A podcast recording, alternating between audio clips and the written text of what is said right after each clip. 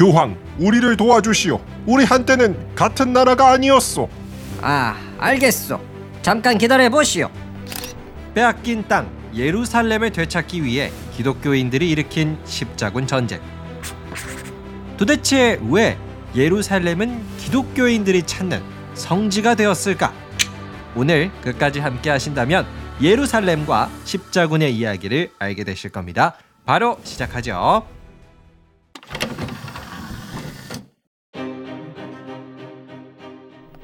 드디어 발견했어. 이게 바로 예수님이 못 박혀 있던 그 십자가구나.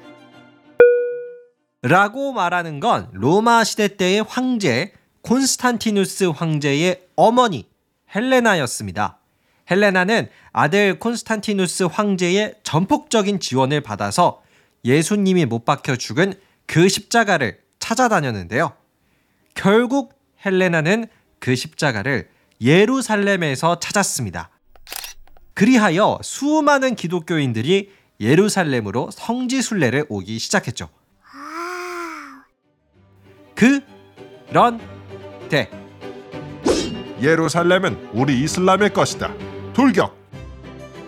헬레나로부터 약 300년 뒤 638년 이슬람 세력은 예루살렘을 정복합니다. 그래서 많은 기독교인들은 아, 이제 예루살렘으로 성지순례 못 가겠다. 라고 생각을 했어요. 하지만 아니에요. 오셔도 됩니다. 해치지 않아요. 이슬람 세력은 기독교인들의 예루살렘 방문을 전혀 막지 않았어요. 그리하여 그곳에는 이슬람 사원과 기독교의 교회가 공존하고 있었습니다.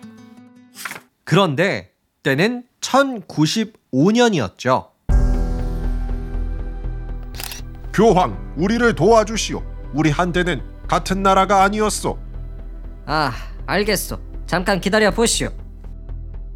지금으로부터 약 천년 전 동로마를 계승한 비잔틴 제국이 교황에게 군사적 도움을 요청했습니다. 이러한 부탁을 받은 당시의 교황은 야심가라 불린 우르바노 2세였는데요. 우르바노 교황은 생각했죠. 좋아. 이건 하늘이 주신 절호의 기회야.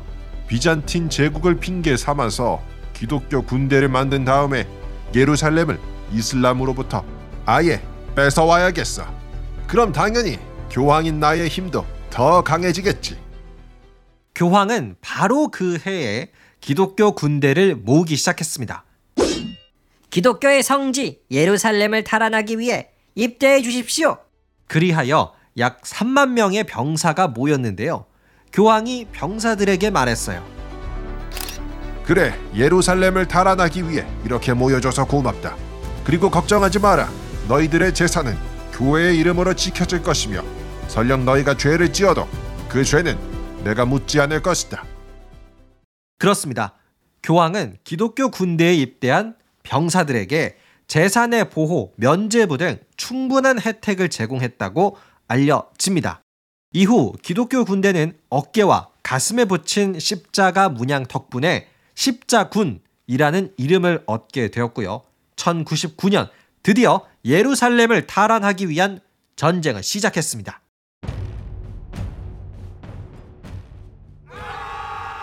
십자군들이여, 이슬람을 무너뜨려라. 결과는 십자군의 승리였죠. 그러나 당시의 십자군은 종교를 위한 전쟁임에도 불구하고 상당히 끔찍한 일을 저질렀습니다. 제발 살려주세요. 저는 그냥 여기 사는 사람일 뿐이라고요. 무슬림들은 다 죽일 거야. 십자군은 예루살렘을 빼앗고 그곳에 거주하는 주민 5만 명 중에서 무려 4만 명을 학살했다고 합니다. 자, 이렇게 제1차 십자군 원정은 기독교의 승리로 끝이 났어요. 이후 십자군의 지도자였던 교황의 권력은 훨씬 더 강해졌으며 십자군에 참여했던 나이트, 기사들의 힘 또한 세졌습니다. 그러나 시간이 흐르며 이슬람 세력도 가만히 있지 않았죠.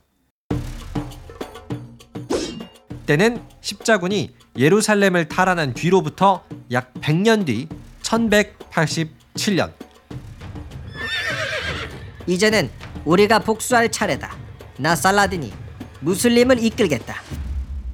그 유명한 이슬람의 지도자 살라딘이 예루살렘을 다시 빼앗았습니다.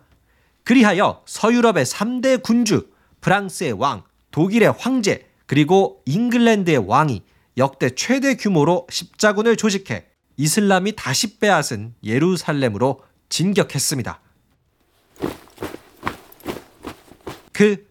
그런데 노세한 독일의 황제는 원정을 떠나던 중 말에서 떨어져 사망했으며 프랑스의 왕은 십자군 원정을 포기하고 되돌아가는 등 이후의 십자군 원정 모조리 실패했습니다. 그렇다면 십자군 원정이 이렇게 실패한 뒤 이후의 유럽은 어떻게 변화했을까요? 우선 기독교의 군대가 계속해서 패배하면서 결국 십자군의 지도자 교황의 힘이 확 약해졌습니다. 무소불위의 권력을 휘두르던 교황의 시대가 끝이 난 거죠. 반면 왕의 힘은 더욱 강해져 이후의 세계사에서는 이제 왕이 주인공이 됩니다. 그리고 오늘날의 이탈리아 베니스가 십자군 전쟁의 보급을 담당하면서 상당한 경제적 이득을 받고요. 지중해 무역의 강자로 떠오르게 됩니다. 또한 이슬람 문화가 서유럽에 전파되는 등 12세기 르네상스라 부르는 문화의 발전도 이룩할 수 있었습니다. 지금까지 십자군 이야기였습니다. 끝! 네, 오늘은 십자군 전쟁의 이야기를 소개해 드렸습니다. 십자군 전쟁은 1095년부터 시작을 해서 약 200년 정도 이어진 전쟁인데요. 황제와의 싸움에서 이긴 교황의 힘이 너무나도 셌기 때문에 이렇게 기독교만의 군대가 탄생을 할 수 있었습니다. 하지만 결과적으로는 십자군 원정이 실패하면서 교황의 힘이 오히려 약해지는 계기가 되었죠. 그럼 오늘의 이야기는 여기서 마치겠습니다. 오늘도 끝까지 함께 해주셔서 감사드리고요. 저는 다음 주 월요일에 더욱 재미나고 흥미로운 세계사의 이야기로 다시 돌아오겠습니다. 재미있으셨다면 구독과 하트 그리고 응원의 댓글도 부탁드릴게요. 감사합니다. 안녕히 계세요.